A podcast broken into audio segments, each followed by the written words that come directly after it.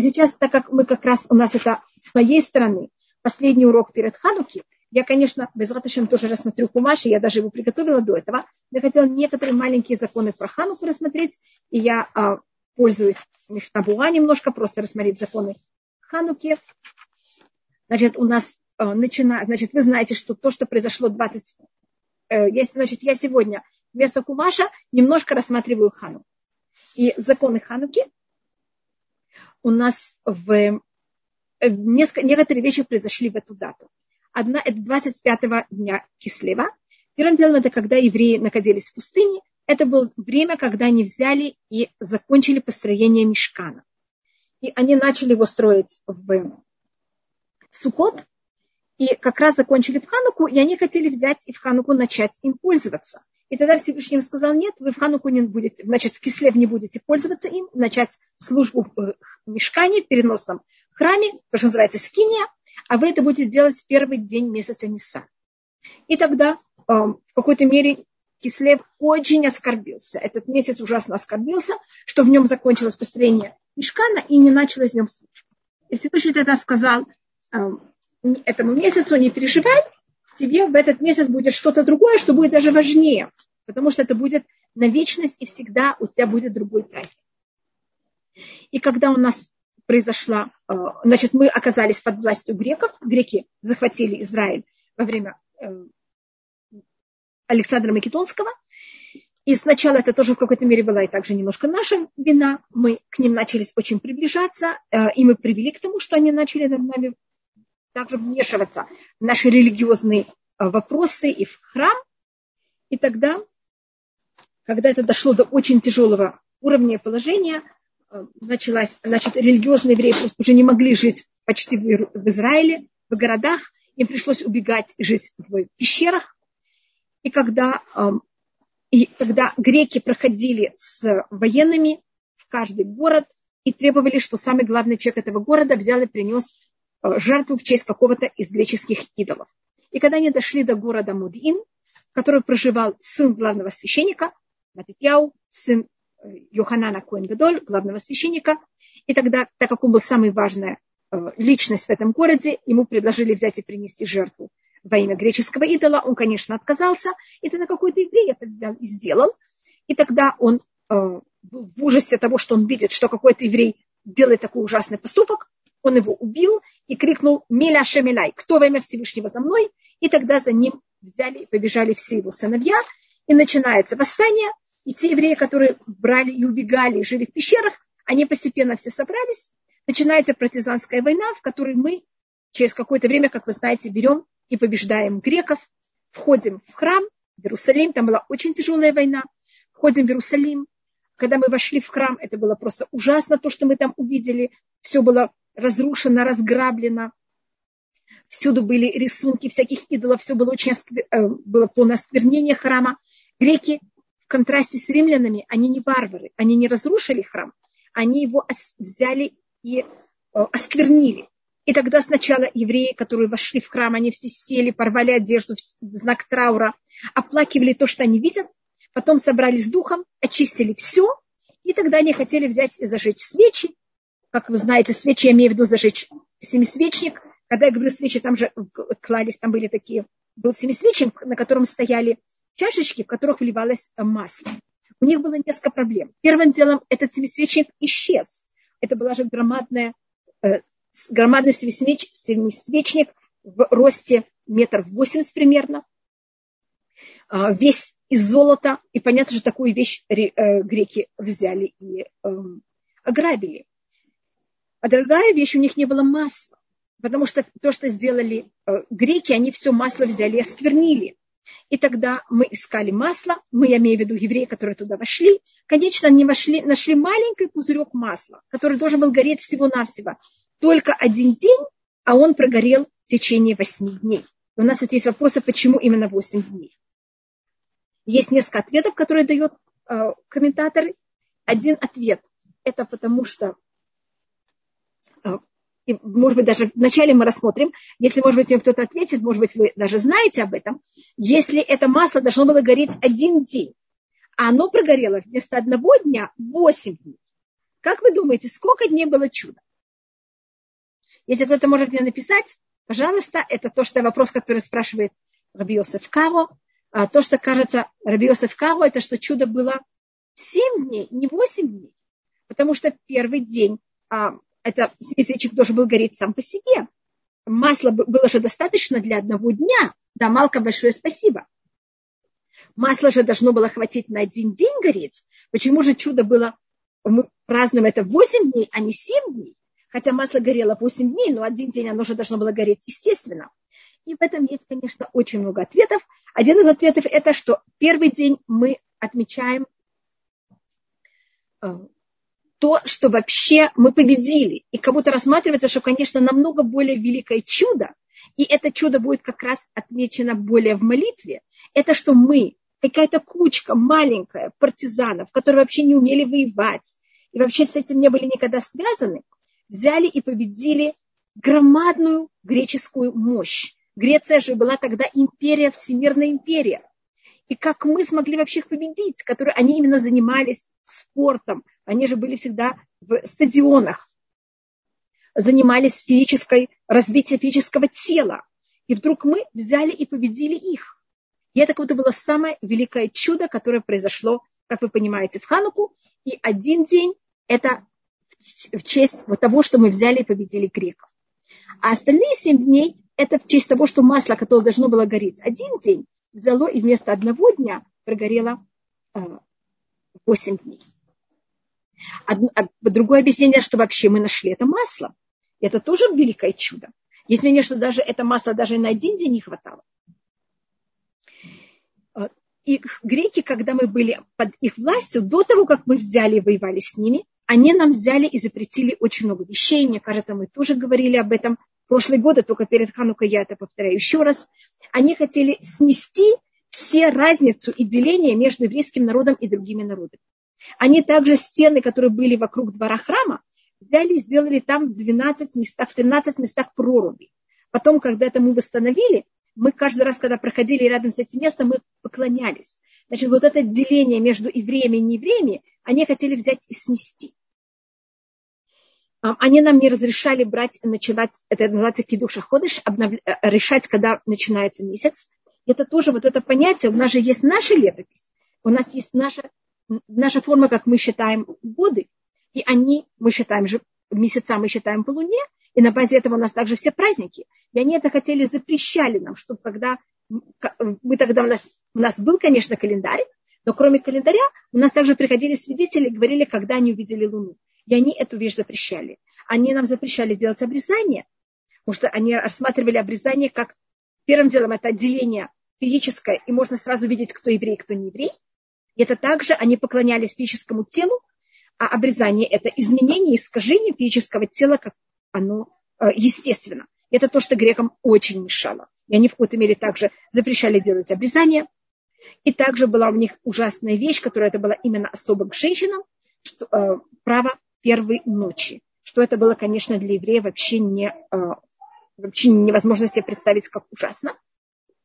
И они также объявили, что надо взять, и тогда животное, которое было символика, то, что в наше время трактор, то, что э, берет и перепахивает землю, обрабатывает землю, а евреи были, занимались в Израиле земледелием, это написать на роге быка, что мы не имеем никакой удел и часть вере Всевышнего.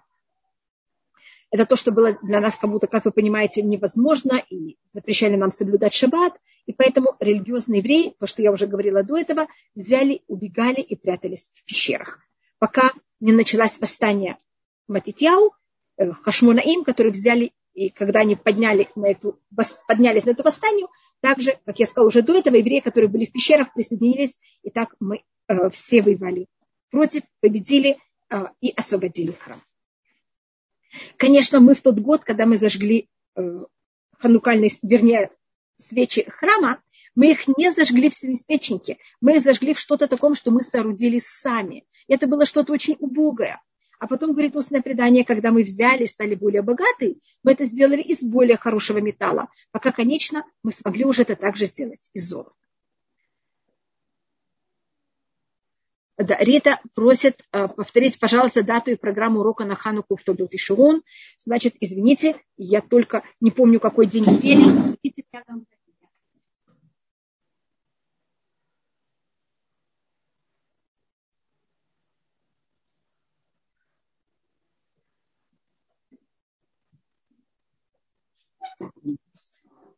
Эм, я только сейчас смотрю на календарь. Значит, просто я, извините, что у меня не было календаря перед собой.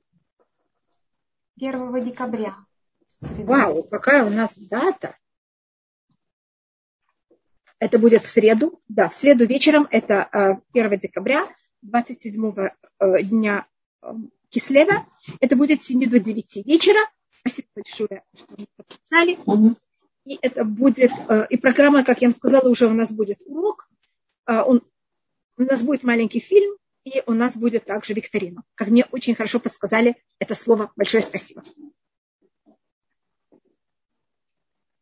А, и у нас сейчас а, на базе этого может быть законы. Значит, мы когда... я рассмотрю, что значит вообще само название праздника. Это называется у нас Ханука. Точное объяснение этого слова это значит брать и обновлять. Ханука это также от слова хинух, воспитание. Это когда мы что-то берем и делаем в какой-то мере эм, первый раз начинаем что. И как раз в этот, как вы знаете, в Хануку мы заново начали службу в храме, которая прекратилась за счет э, давления греков. Это простое название этого праздника. А есть кто делит это слово на два, и тогда получается у нас два слова. Хану и 20. Каф это 20, гей это 5. День Хану на иврите значит отдыхать. Если видите, я тут взяла это слово, поделила на два, и у меня получилось два слова. Хану, кавгей. Они, мы взяли и отдохнули, и кавгей, это значит, видите, каф это 20, пи это 5, это вместе 25.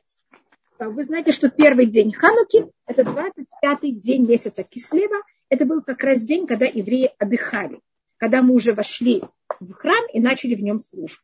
Это такая очень важная вещь, которая подчеркивает это Мэша Хухма, что мы никогда не подчеркиваем дату победы. У нас нет никакой цели или дата победы войны, именно когда мы воевали. Мы именно подчеркиваем дату, когда мы уже закончили войну, когда мы отдыхаем. Мы вообще не хотим... Большое спасибо. Мы никогда, э, мы не хотим воевать, мы хотим только спокойствие и мир. И поэтому у нас никогда не будет праздника в день победы армии, когда армия победила кого-то мы всегда будем это делать на завтра. Подчеркнуть вот наше, то, что мы хотим мир, и а, только в какой-то мере, чтобы у нас было все спокойно и хорошо. Поэтому мы а, отметили не день, когда мы победили греков и вошли в храм, а день, когда мы отдыхали. И как вы знаете, в Пурим то же самое. Мы не, мы не отмечаем 13-й день Адара, когда мы победили все, кто хотели нас убить, и мы их э, защищались и в какой-то мере убили их и остались живы а мы именно празднуем на завтра, 14 день Йома Шемнахубахим, день, когда мы отдыхали в нем. Эм, и у нас законы, которые у нас есть в Хануку, это что мы в эти, дни, в эти 8 дней с 25 э, Кислева, я сейчас не говорю, в какой день ты вет, потому что у нас кислева может быть 29 дней, может быть 30 дней, и поэтому у нас никогда не известно, когда будет последний день Хануки но мы знаем, что начиная с 25 дня это длится 8 дней. Только я рассматриваю сейчас вопросы, пожалуйста. А, большое спасибо, Хайк, что вы мне говорите. Спасибо. Уже завтра будет готов анонс на... А, извините. Это а, какие-то вещи личные для кто пришел. И мы в Хануку нам запрещено поститься и запрещено заниматься всякими э, оплакиванием кого-то. Можно делать любую работу, которую вы хотите в течение всех дней Хануки – только у нас есть одно ограничение, и оно относится к женщинам, только мы это рассматриваем не как ограничение, мы это рассматриваем наоборот, как духовное возвышение. Это рассматривает Рамхаль в Дерехашем, что чем день более духовный, тем в нем больше запрещено. В шаббат больше запрещено э, делать всяких физических вещей, чем в праздник. Праздник можно готовить. Значит, это показывает, что праздник менее духовный, чем шаббат.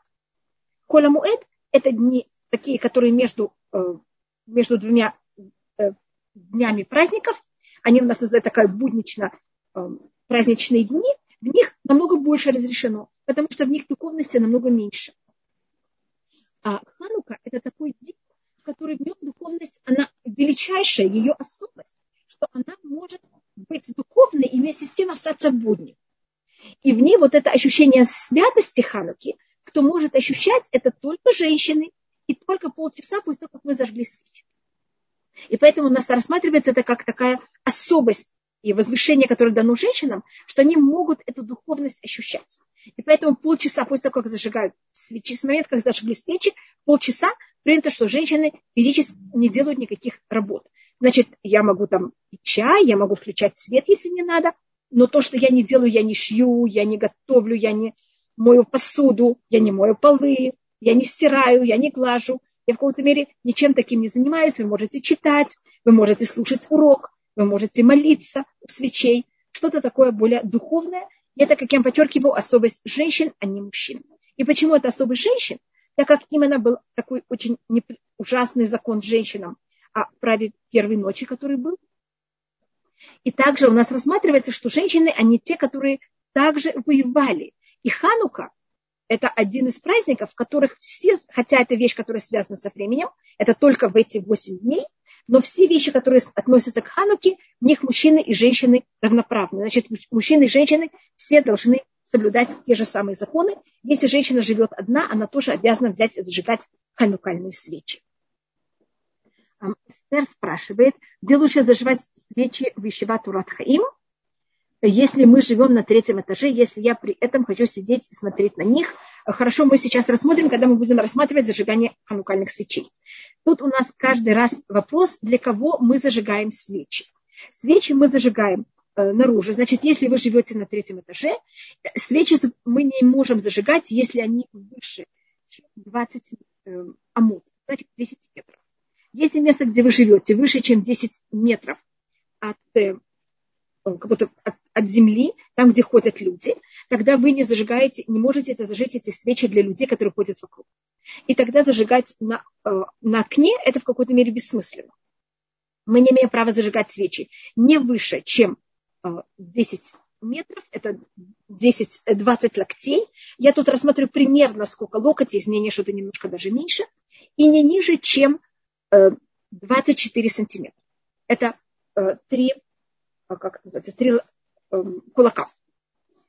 Конечно, зависит, какой у вас кулак. Поэтому я говорю, 24 сантиметра – это минимум. Есть менее даже не ниже, чем 30 сантиметров. А, значит, а если вы зажгли ниже, чем 30, 24 сантиметра, или выше, чем 10 амод, 20 амод, или выше, чем примерно 10 э, метров, это не считается, что вы зажгли. Как будто вы не зажгли вообще. То, что вы можете зажечь, если, скажем, вы в Туматхаим, и там это ещева, и там люди ходят. Вы можете взять и зажечь у входа вашего, вашей квартиры. И, тогда, только если по вашему этажу люди ходят. И если ходят люди по вашему этажу, мне кажется, там люди да, проходят, тогда вы можете это взять и зажечь при входе в, ваш, э, вашу квартиру.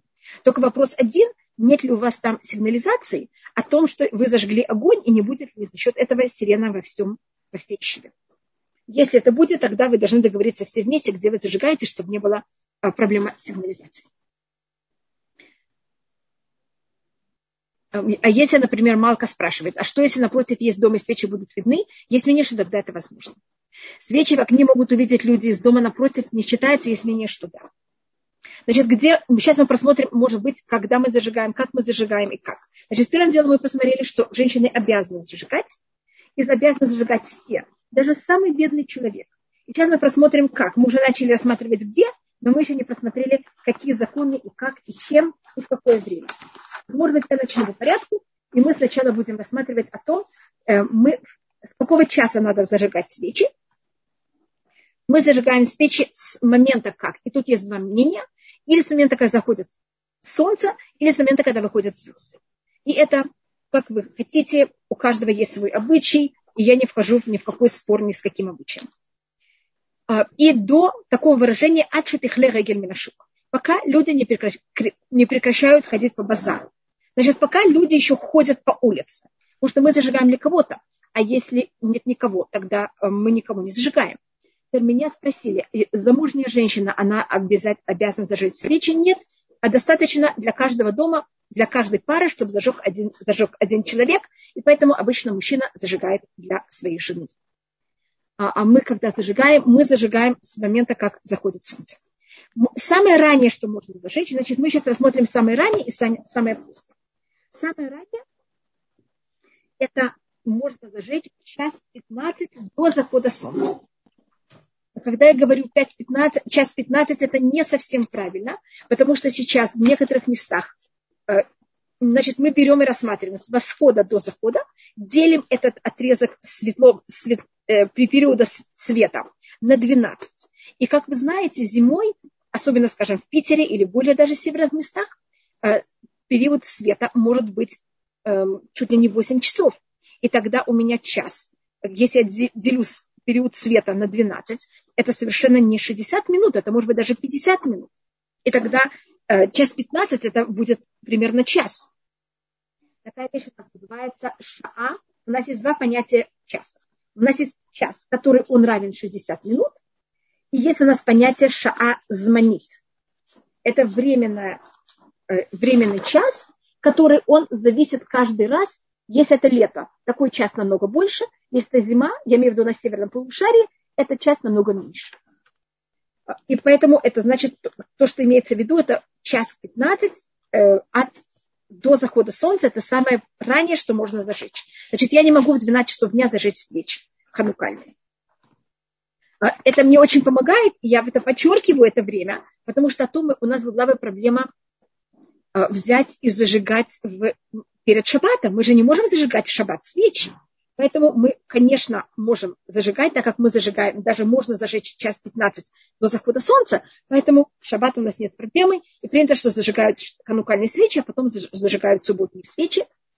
И мы тогда только должны сделать так и вложить, влить столько масла или взять такую свечу, чтобы она однозначно горела до захода солнца и после захода солнца горела минимум полчаса. Просто то, что мы делаем, мы зажигаем до захода солнца и кладем такие свечи, что они у нас горят э, полчаса после выхода звезд. И так мы в какой-то мере прикрываем это по всем миру. А те, кто принято у них зажигать после выхода звезд, они в шаббат, когда зажигают свечи, должны зажечь такие свечи, чтобы они горели до выхода звезд и потом еще полчаса. Рабанин Хава, можно вопрос задать? Да-да, пожалуйста.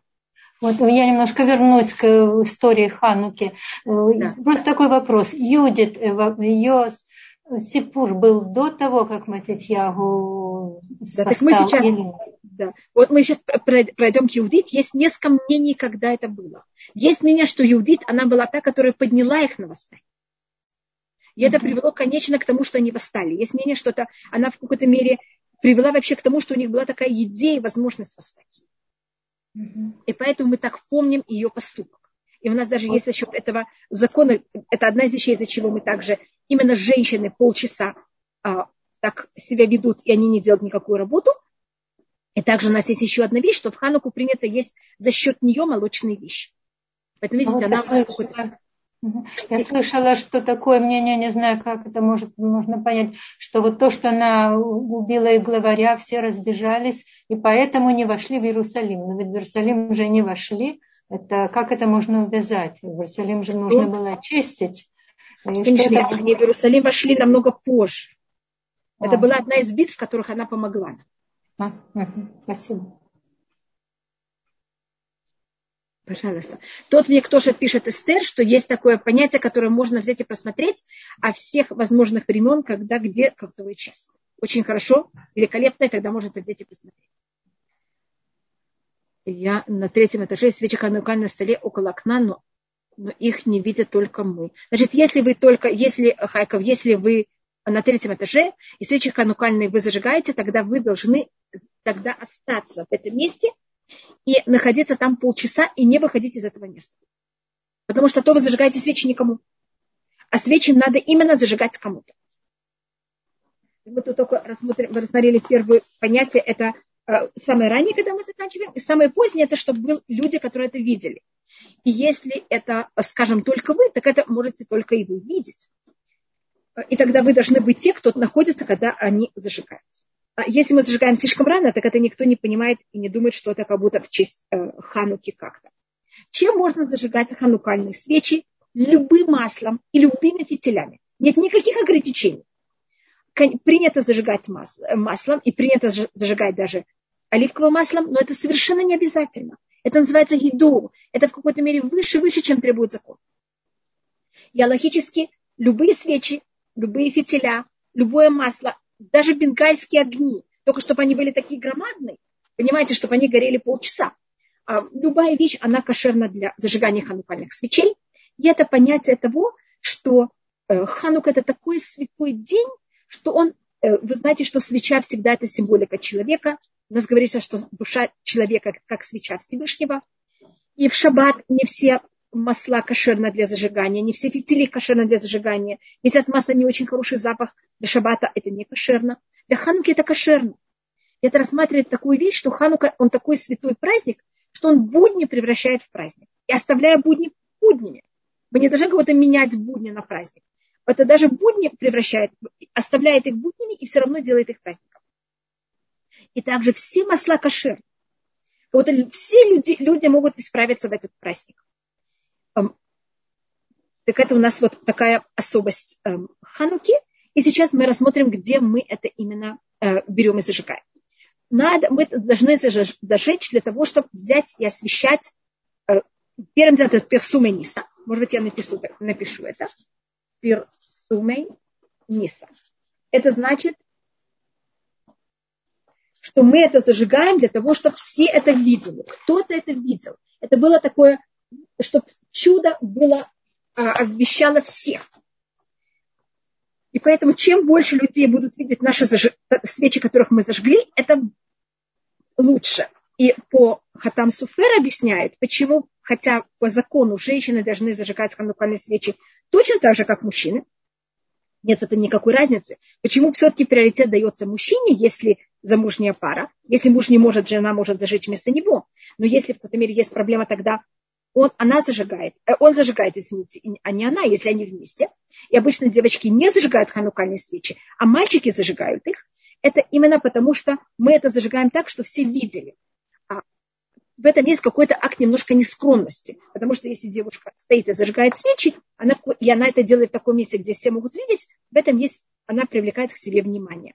Поэтому мы предпочитаем, что это делают мальчики, а не э, мужчины, а не женщины. Но если, как я вам сказала, женщина живет одна, конечно, закон от нее это также относится к ней точно так же. И эм, место, где мы зажигаем свечи, это или у входа в дом, как я сказала, скажем, на третьем этаже, и если вы живете в таком месте, где люди поднимаются, опускаются, и там совершенно, эм, или там у вас длинный проход, и это, или когда как-то жили во дворах, и был выход в двор, тогда мы зажигаем у входа в дом. Это считается самое правильное место зажигания свечей. И тогда ставим, мы это ставим с левой стороны, с правой мазуза, а слева мы зажигаем канукальные свечи. Как говорит устное предание, чтобы были окружены мицвод. Когда мы входим в дом, у нас и справа, и слева находится мицва, справа мазуза, слева у нас ханукальные свечи. Это вот идеально. Но если там, где я проживаю, я не могу у входа в дом зажечь, я не могу дверь оставить открытой, но можно даже закрыть дверь просто там это поставить. Но это если это, скажем, в многоэтажном доме, и там никто не проходит, если там все только поднимаются э, по лифтам, или это в таком месте, которое люди не поймут, что вы такое делаете, потому что мы должны это делать для кого-то, а если там никто не проходит, тогда это никто не видит. А тогда мы зажигаем у окна, чтобы люди также это видели. А если нет окна, или даже есть окно, но напротив никто не живет, тогда мы это берем и зажигаем на столе, и мы тогда должны сами это взять и смотреть на это. Ханука у нас символика устного предания. Ханука, она, это праздник, который происходит в самое темное время года. У нас день самый короткий, ночь самая длинная. Хотя в этом году это будет немножко позже в календаре, но, как вы видите, это у нас символика вот этого э, очень короткого времени. Это время, когда у нас Луна, это также происходит всегда в конце месяца, когда у нас Луна самая маленькая, она еще немножко исчезнет и только немножко начнет начинаться. Значит, это время, когда день самый короткий, самый меньше всего света. Ночь, которая самая темная. Это у нас символика периода тьмы, когда Всевышний скрывает свое лицо. Мне кажется, Ханука это самый праздник, который символизирует больше всего скрытие лица Всевышнего, когда он наслал на нас греков, которые нам запретили соблюдать законы. Если бы мы соглашались и вести себя как греки, у нас бы не было никаких проблем, они физически нам не делали, не хотели нас уничтожить. Они только нам запрещали соблюдать законы Всевышнего. И это же выглядит Всевышний, где ты? Как это может быть? Что именно те, кто соблюдает твои законы, подлежит э, такому ужасному отношению, а те, кто наоборот, и так вот запрещаешь нам соблюдать твои законы, которые ты сам нам дал приказ их соблюдать. И вот это символика тьмы. И именно в Хануку это время, когда мы проявляем и говорим, нет, Всевышний есть. И мы знаем, что это также его желание. И мы тогда берем и зажигаем, как видите, маленький свет. Это же такие малюсенькие, малюсенькие огоньки. И свет, он маленький даже свет берет и выгоняет очень много тьмы. И тьма – это символика в какой-то мере нечистоты, и тьма – это также символика вот этого нашего изгнания, когда у нас лицо Всевышнего скрыто. У нас нет понятия пророчества, у нас нет связи прямой с Всевышним. Всевышний себя скрывает. И это понятие устного предания. Потому что письменная тура – это когда есть пророчество, когда нам Всевышний создает. А устное предание – это когда мы, нам оно было дано, а потом, когда мы его учим сами, это период, когда, как вы знаете, в устном предании всегда есть споры, есть разные мнения. Мне это всегда напоминает, вот как кто-то находится в темноте и пробует руками взять и пощупать какую-то вещь, и каждый говорит свое мнение. Это у нас э, праздник, который он не написан в Торе нигде. Есть намеки в Торе, но в Торе он сам нигде не написан. И даже в Мишне он напоминается только один раз. У него нет никаких разделов, которые к нему относятся, и он только явно рассматривается в Гимаре. И также про, между прочим, когда говорится о законах Шаббат. Скажем, про Пурим, который только один день. Первым делом он написан в Танах про Пурим, и есть целый раздел Мишны, который называется Масакат Мигиля. А Хануке нет никакого раздела. Поэтому у нас это даже в этом мире такое еще более скрытое понятие, еще более явное понятие устного предания. И это первый праздник, который вообще не написан в Танахе никак а, и мы берем и зажигаем ханукальную, э, ханукальные свечи с одной стороны, а с другой стороны у нас мезуза. А мезуза – это отрывок из Торы. Так у нас как будто есть письменная тура и устная тура, и мы окружены ими. Как вы знаете, кто сделал это чудо, это было, были потомки Агарона, это были священники. Агарон у нас первое понятие устного предания, потому что Муше, который получил Тору от Всевышнего, он плохо разговаривал, у него была проблема говорить. И поэтому кто брал и передавал нам то, что говорил, то, что принимал Муша от Всевышнего, это был Аарон. Как говорит Всевышний, что Аарон будет вместо твоих уст. Поэтому Муше, так как он символика письменной Торы, у него проблема разговора, а Аарон и священники – это символика устного предания. И поэтому именно они те, кто делают это чудо, и чудо именно происходит за счет них и через них. Меня тут спрашивают, добрый вечер, а какие свечи важнее, первые или последние? У меня очень хорошо, хорошее оливковое масло может не хватить на все дни. Значит, то, что можно тогда сделать, это э, обиталь каждый день зажечь одну свечу этим очень хорошим оливковым маслом. Потому что у нас по закону каждый день, и сейчас мы приходим еще к другой вещи, значит, мы рассмотрели, где мы зажигаем, мы рассмотрели, на каком, это насколько должно быть высоко, и сейчас мы просмотрим, чем мы зажигаем. Мы начали уже рассматривать, чем мы зажигаем. Мы только не рассматривали, эм, сколько мы зажигаем. У нас только еще одна маленькая вещь. Это называется хадляка оса мицва. Зажигание делает мицва. Значит, то, что очень важно, это в момент, когда вы зажигаете свечи, чтобы они уже были в правильном месте, чтобы в них было правильное количество масла. Скажем, если я зажигаю свечи в таком месте, в котором есть явный, эм, там очень сильный ветер, и явно свечи там не смогут прогореть полчаса, считается, как будто я вообще не зажгла. Значит, я должна даже, или, скажем, я зажгла и увидела, что там так много, мало масла, что это погорит только там 10 минут. Так это не считается, что я зажгла. Зажечь значит, что я зажгла так, что это могло прогореть полчаса после э, захода солнца или после выхода звезд, как каждый себя ведет, и чтобы это в таком месте, что это по-настоящему эти полчаса это могло прогореть. Поэтому, скажем, в шаббат, может быть, вам стоит взять эм, более, если у вас есть масло, да, но если есть там свечи, может быть, более толстые свечи, или просмотрите, проверьте, что эти свечи горели столько времени ваши, что они явно прогорят с момента, как вы зажигаете, до захода солнца, и еще потом минимум полчаса а то это в какой-то мере не, рассматривается с момента, как мы зажигаем. Сейчас мы рассмотрим, сколько свечей по закону надо зажигать, А логически по закону надо зажигать каждый день одну свечу. Это достаточно. Поэтому а, обитали то, что вы спросили, что у вас есть такое масло, вы хотите им пользоваться, великолепно. Можете каждый день зажечь этим маслом одну свечу. Только желательно зажечь еще одну свечу, и она может быть из чего вы хотите, совершенно э, нет никакой разницы как. Это то, что называется шамаш. И так как у нас законы ханукальных свечей, что запрещено ими пользоваться. Мы же это зажигаем вечером. Мы зажигаем это зимой, когда тьма. И опасно, что люди будут думать, что эти свечи, они не зажжены для во имя праздника, а просто потому что темно. Поэтому у нас с ханукальными свечами запрещено иметь от них удовольствие. Но это не только это объяснение, это также, если другие объяснения, то говорю самое простое объяснение. И поэтому, когда мы зажигаем ханукальные свечи, мы рядом с ними ставим еще одну свечу, чтобы она была, но она совсем простая. Может быть, из любой вещи, из любого горючего. А для того, чтобы, если кто-то проходит и это свечи ханукально они освещают, чтобы это, если случайно даже мы ими пользуемся, это, так как есть еще одна свеча, э, то, что мы считаем, что нам дало свет, была другая свеча, а не ханукальная свеча. Так по закону достаточно каждый день одну свечу. Есть то, что мы делаем больше, чем требует закон, это называется мегадрин, что мы каждый день зажигаем не одну свечу, а мы каждый день зажигаем еще одну свечу. Первый день одну, второй день два, и так далее, когда в последний мы зажигаем 8.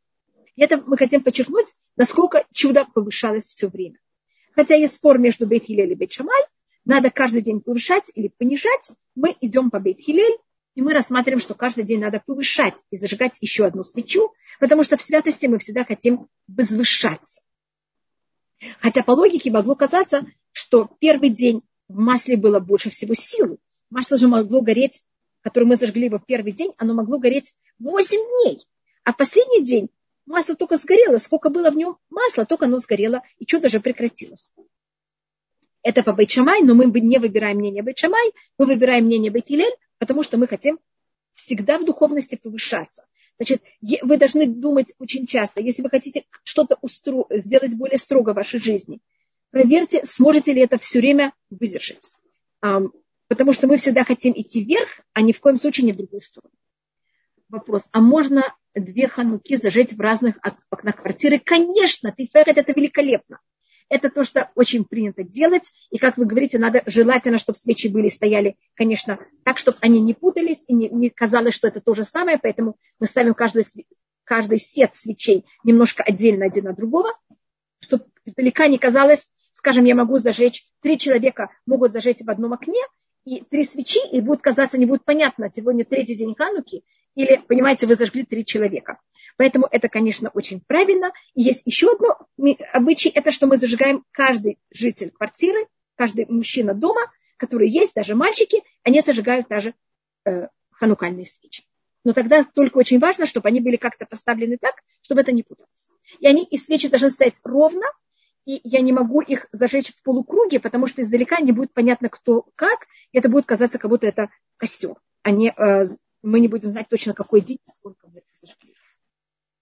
Принято в Хануку есть молочную еду, и это за счет вот этого великого чуда, которое сделала Иудит, через нее это произошло, и как вы знаете, эм, я только повторю это чудо, она была очень красивой девушкой, она была также дочь, есть мнение, что она была дочь Матитьяу, и когда пришло ее время э, быть в какой-то мере вот это право первой ночи, то, что она тогда сделала, она взяла с собой, она продумала, как она это сделает правильно, она взяла очень хороший сыр, очень соленый и очень старое вино, э, в котором был очень большой, большой процент э, алкоголя, и она пришла. И это казалось, посмотрите, девушка еще с сыром, еще с вином. Это же вообще просто, что можно еще себе представить.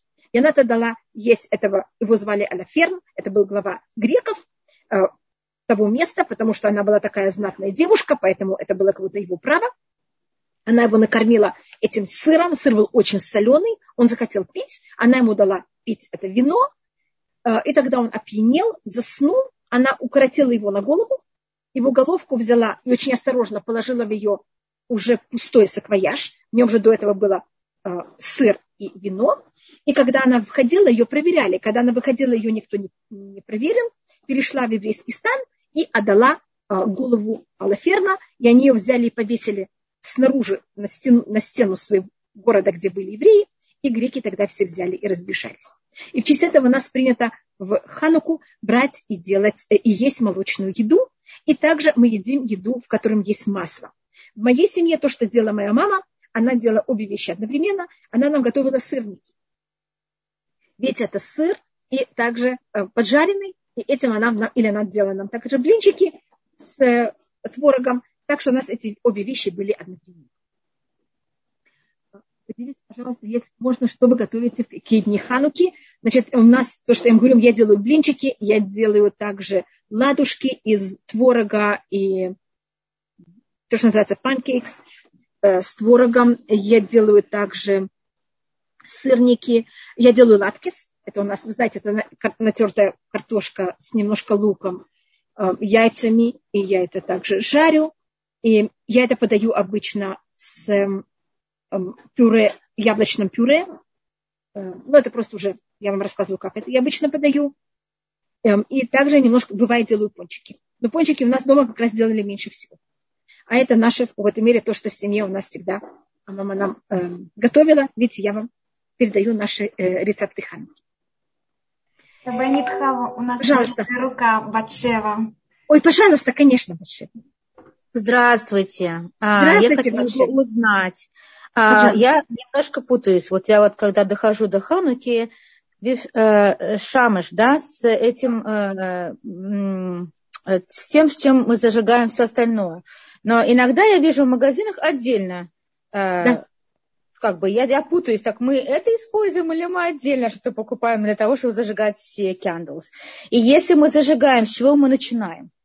О, да, хорошо. Спасибо. Смотрите. Вот, мы берем всегда, я сейчас возьму, принесу мою ханукальную, э, я покажу, как он зажигать.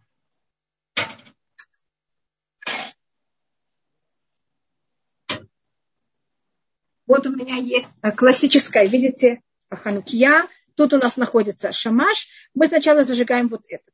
А на завтра зажгем вот этот, и потом мы идем все время направо а на, на, на третий день я зажгу, я, я мой муж без Раташем зажжет вот этот, и мы пойдем вот так. Каждый день мы зажигаем то, ту свечу, которая она новая. И потом идем вот в эту сторону. Значит, то есть справа, справа налево. Да, мы зажигаем сегодня вот правый я зажгу, на завтра я зажгу вот более левый, а потом пойду направо. Да, а вот насчет шамаша, вот мне вопрос, а, а он когда зажигается? Когда вы хотите. Можно его зажечь в самом начале, можно потом. Мы обычно зажигаем свечи, а потом ставим шамаш. Мы шамашем зажигаем все свечи. Да, вот я поэтому сказала, и некоторые, я смотрю, отдельно да. какие-то candles продают, эти, эти э, свечи, Значит, и да. отдельно, не включая шамаш, как-то зажигается, вот это все путаница какая-то для ну, меня. Ну, это, это все равно, это вообще в законе нет никакой разницы. Значит, мы берем, зажигаем шамаш, им зажгем свечи, а потом возьмем его и поставим. Все, понятно, спасибо. Да, пожалуйста.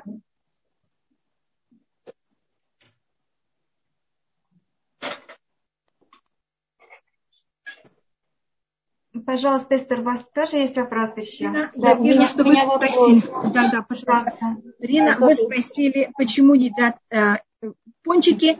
Это потому, что пончики также жарят их. И, может быть, я рассмотрю, почему есть в этом целое объяснение. И только, извините, я только закончу с пончиками, я перейду э, ко всему. Хотя пончики у нас дома тоже делаем, я просто говорю немножко. А можно рецепт пончиков? А можно рецепт Хорошо. пончиков? Пожалуйста, блин, это я постараюсь. Пожалуйста. Значит, пончики, они, мы их жарим в глубоком масле. И вещь, которая жарится в глубоком масле, если это тесто, оно рассматривается как мазунот. И можно их, независимо, я не говорю что вы должны есть количество какое вы хотите, но логически можно есть любое количество, и оно не становится, не считается как хлеб, именно если вы ужарите в масле, потому что тут самая вещь это именно масло.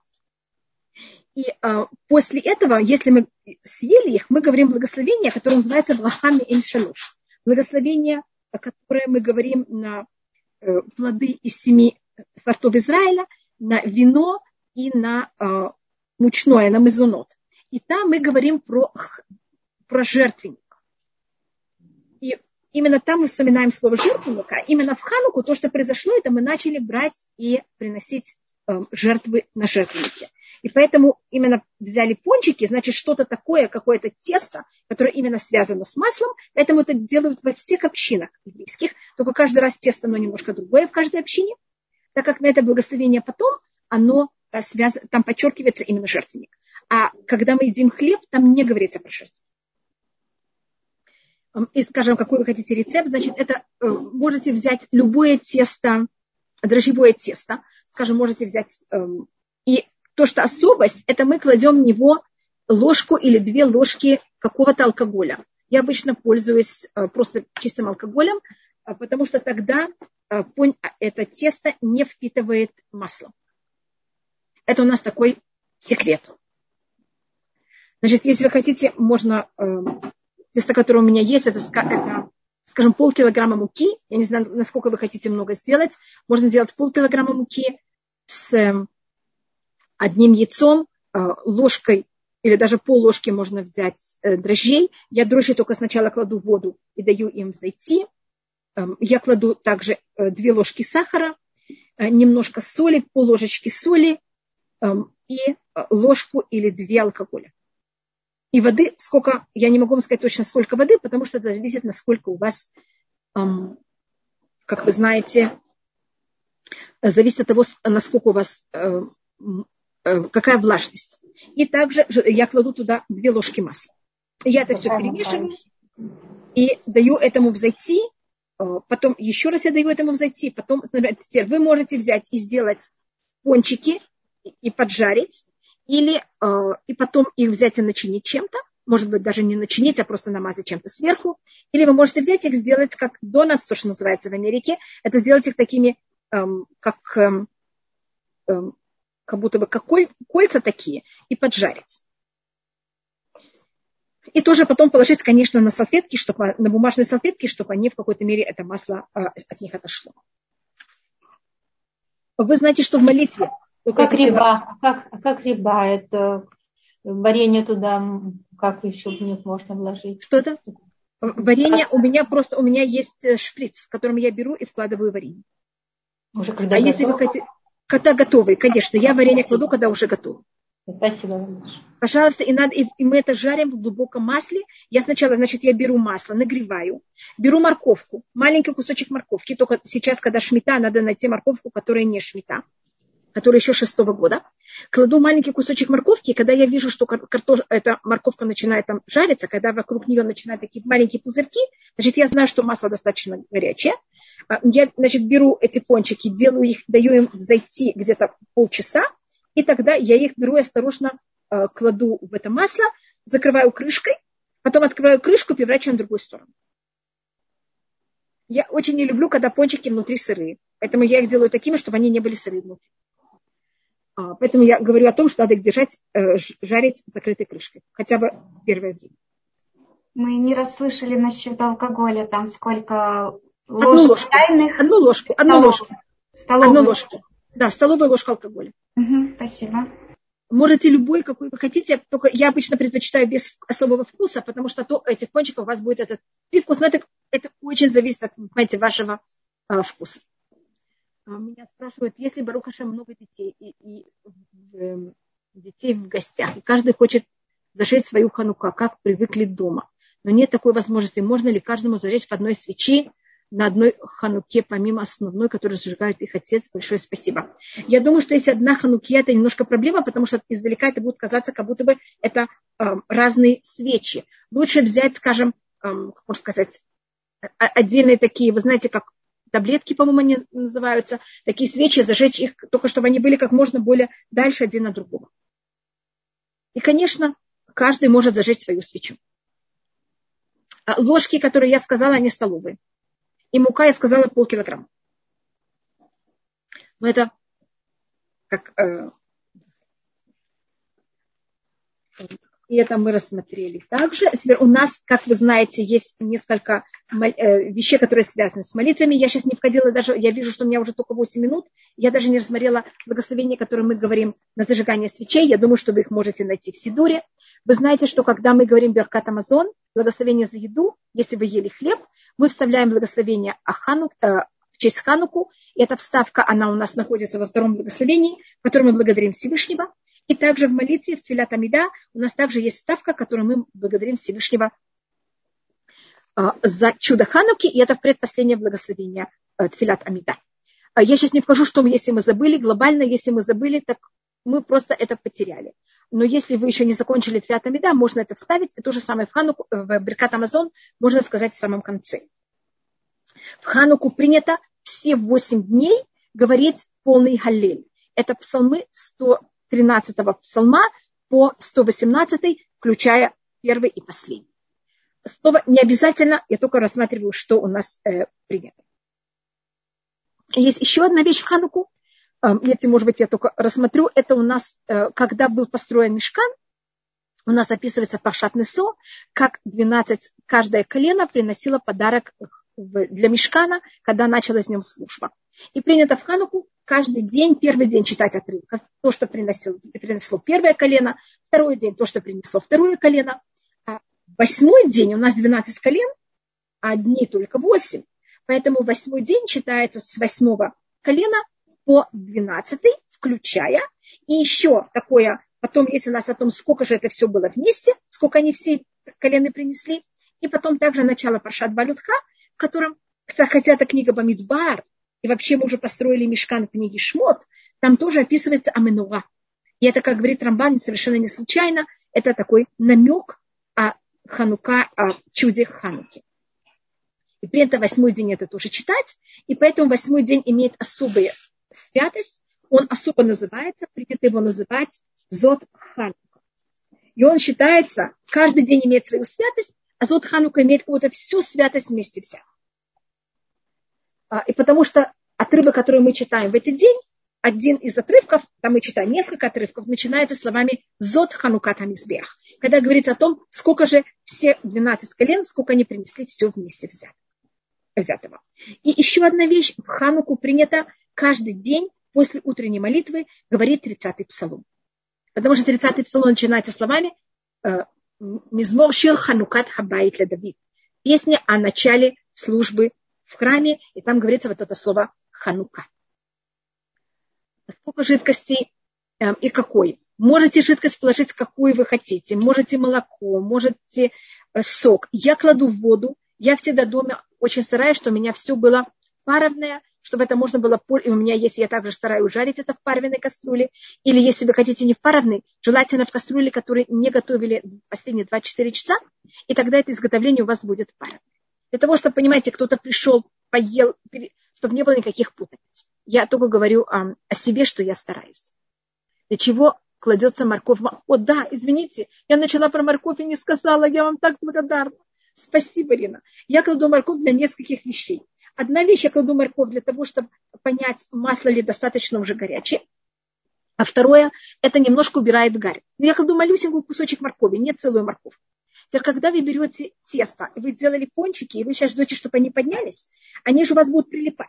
Так или вы можете взять их, положить немножко муки, но тогда проблема, когда вы кладете в тесто, мука, она может попасть в, в масло, и тогда масло начинает подгорать.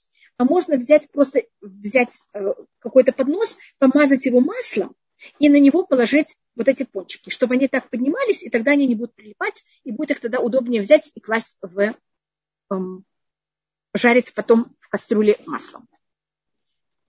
Э, скажите, пожалуйста, на чем надо молиться в каждый день Хануки? Да, Хая, главная вещь, которую мы молимся в Хануку, это наших детей.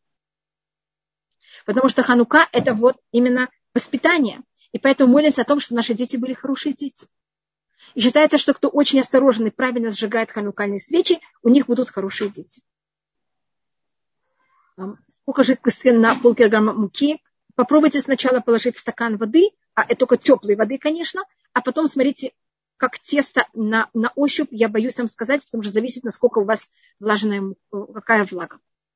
Эм, каждый день э, меня, который день женщина, спрашивает, по какой ссылке пройдет ваш сегодняшний урок по организации Одессы. Мирьяма Мигут, вы меня спрашиваете, он пройдет по моей ссылке, мой, эм, мой Zoom а я сама не знаю мой зум. Представляете такую вещь?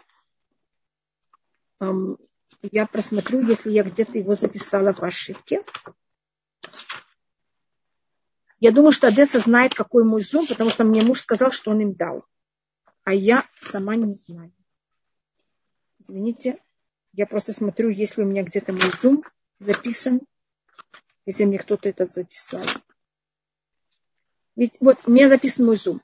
46626087220. И потом пароль раз, два, три.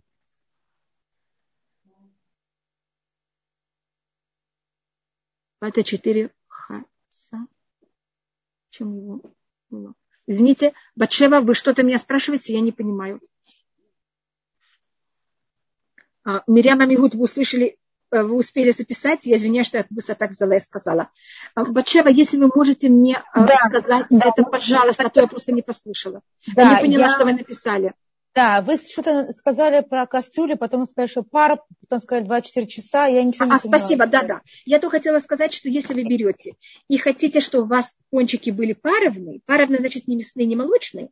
Если у вас есть, конечно, паровная сковородка или кастрюля, паровная значит не мясная, не молочная, мне лучше всего готовить. Но если у вас такого нету, вы можете или молочную, или мясную посуду взять, если вы ей не пользовались ни мясом, ни молоком в течение 24 часа, то, что вы в этом будете жарить, оно будет считаться не мясным и не молочным. Ой, Я просто хотела дать, пожалуйста, выход из положения, понимаете, как а просто мы же женщины, мы должны знать, как это все да, готовить. Да. Спасибо. Еще один вопрос Пожалуйста. можно? можно? Да, да, конечно. Несколько псалмов. Вы сказали 30, вы сказали 100... Я сказала 30-й псалом. Да, 30-й. Но там, я помню, в прошлом году было, там говорили какой-то набор псамс, кроме, кроме 30-го. Да, еще. да. Но я говорю, я только сказала то, что говорится в законе. У нас, конечно, каждый раз можно говорить э, и не, не один. Но как будто особый для Хануки это 30-й. Э, Его принято говорить каждый день после утренней молитвы. Еще очень принято говорить 67-й псалом. Он, э, если вы даже прочитаете его, вы увидите, что он, его можно написать как семисвечник. Его даже принято писать как семисвечник. Поэтому также его очень принято брать и читать. Извините, что я уже должна еще минуту закончить. Я только хотела написать вам, как пишется Греция. Видите, я даже вообще не рассматривала о Греции, ее сути. Еле-еле рассмотрела законы Хануки. Я очень извиняюсь, что было так быстро. Видите, Греция пишется очень смешно. Сначала маленькая точечка, потом более большая, потом совсем длинная палка. Видите, как это? И это и на иврите это слово Яван, это Греция, и Явен это также, эм, как можно сказать, тит. Это как эм, ил. Видите, как это тянет нас вниз. А юд это понятие э, философии, мудрости, мысли. Вав это символика воплощения. Видите, это также объединяет этих две э, вверх и низ. Вав ее гематрия это шесть, у нас есть шесть дней недели. Физический мир был сотворен в течение шести дней недели. И греки, у них была философия, у греков было воплощение этой философии. Они строили, они создавали, но потом они это все брали и тянули, как вы видите, какой-то низ, совершенно ненужное место. А те, кто после них воевали, это были наши левиты, это были священники, которые они из колена Леви, и, как вы видите, у Леви тоже три буквы в их имени, и они тоже третьи по у нас есть Рувен, Шимон, Леви, он третий, как и Греция третья по нашему правощению. Только Леви, как вы видите, у них тоже есть Юд, тоже есть Вав, но у них ламет. И они идут, все это берут наверх во имя Всевышнего.